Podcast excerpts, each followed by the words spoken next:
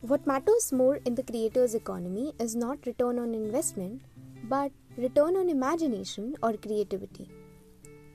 I know somewhere in the corner of your heart you wish to get hold of creativity. To make sure it finds you and vice versa, I am here to share what I know and learn. Just so you know a little bit more about me, I've been a media student, now I'm a part of advertising and marketing industry.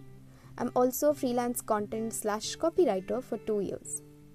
Stick with me on Creative Bites with Yashi to get hold of creativity and think beyond beyond.